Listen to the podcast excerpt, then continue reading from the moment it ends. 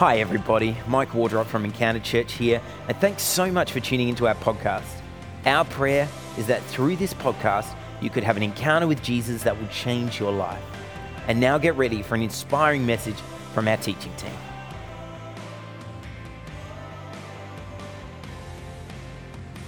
Well, Christmas is upon us, friends, and I'm sure everyone has done all their Christmas shopping and no one's feeling stressed at all. So be welcome. We're glad to have you with us here this morning at Encounter.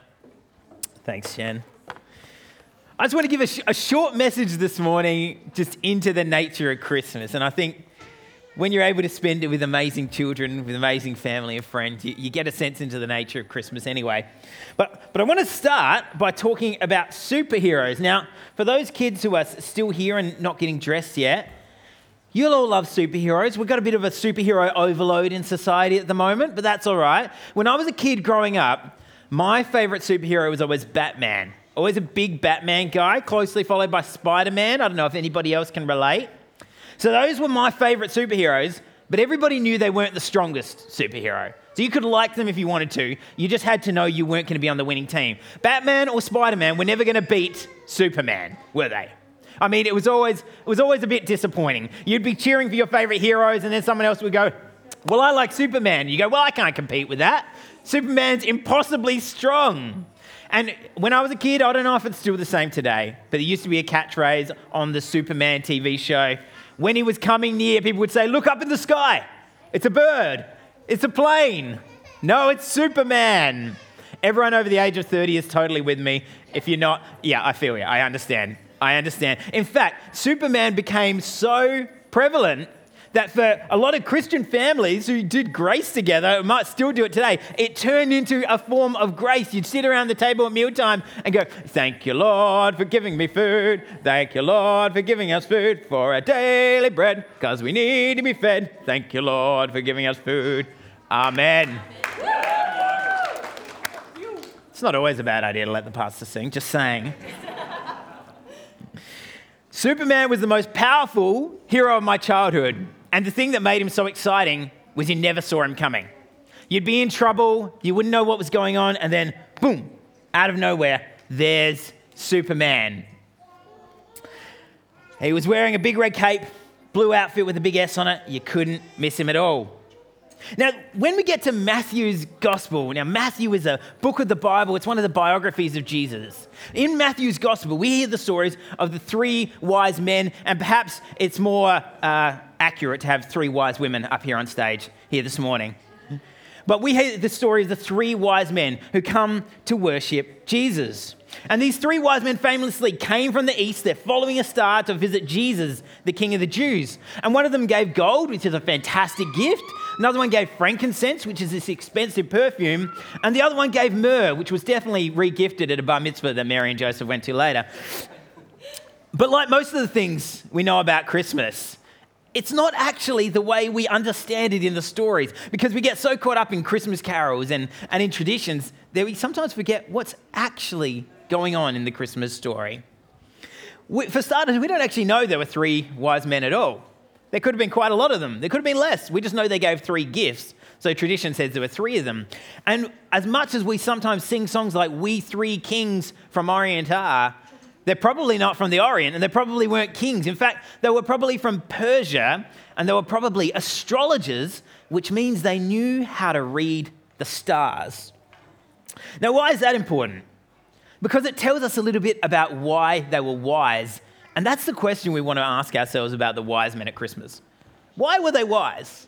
Why did people look at these people and go, you are wise men? I was at an event last night and I'd asked the speaker to come and I'd asked him to give some wise words to the, to the uh, students who were present. And he turned to his wife and he said, what do I know about wisdom? And she said, nothing. You know literally nothing about wisdom. I don't know what, what you're going to give in terms of wisdom. Now, she was joking. They stressed later after they were called out in front of a large group of people. But the point is this. How do we know they were wise men? Here's how we know. When we read Matthew two, we read that there was this star that came and it rested above the stable. And the wise men did come and they followed the star. But that's not why they were wise. What was wise was what happened next. Reading the signs and coming to meet Jesus. You see, the wise men had read and understood the times around them. And this is one thing that we need to do, whether you're a follower of Jesus or whether you're not in that place yet. We need to learn how to read the signs around us.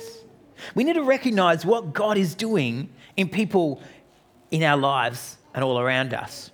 Here's what the wise men did. They came all the way to Jerusalem, not Bethlehem. Jesus was born in Bethlehem, but the wise men were looking for the son of the king. So they went to Jerusalem, the capital city. And there they met the king. And they said, all right, king, I assume you've had a son.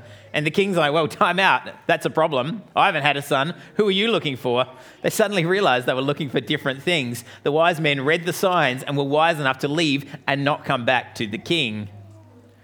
Wise people are not wise just because they read the signs. They're wise because they read the signs and they know how to act.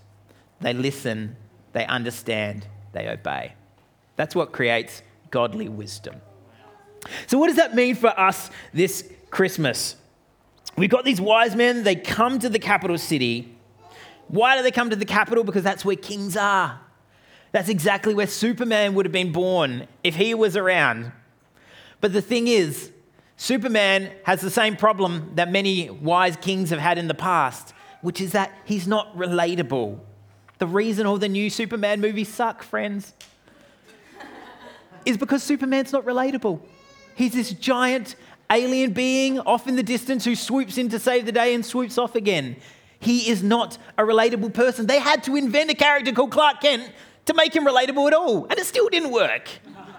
This is the problem with Superman. Superman has a distant God problem, but our God doesn't have a Superman problem, because our God is not a distant God. And maybe that's how you've been viewing God, as someone way over there, off in the distance, a bit like Superman in that, yeah, sure, you can call in and save the day if you're lucky, or a bit like the star. He's up in the sky. He's shining brightly, but don't get too close or you'll get burned. But actually, he's not like that at all.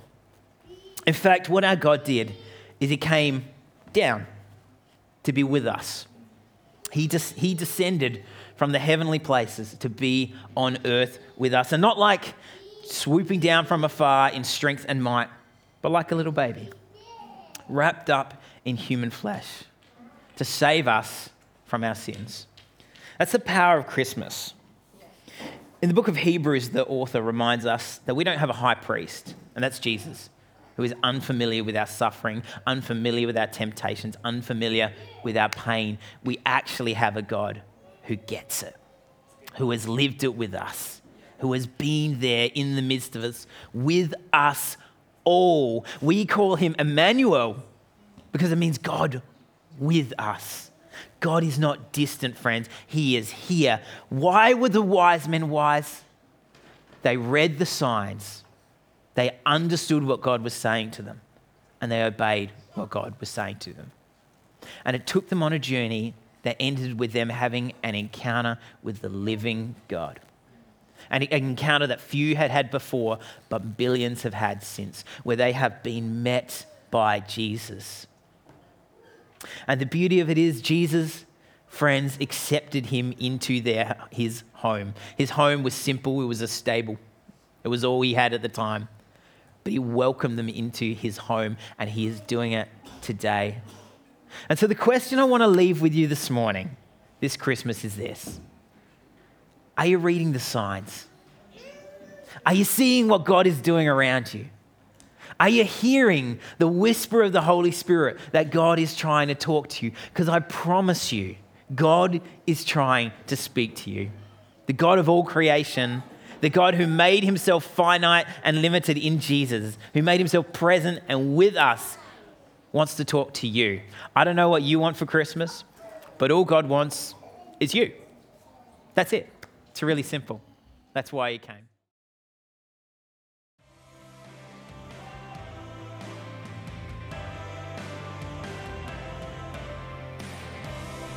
Thanks so much for listening. I pray that you were able to hear from God in a fresh way today. We'd love to hear from our listeners. To connect with us or to support the work of Encounter, please jump on our website, encounter adelaide dot com dot a u.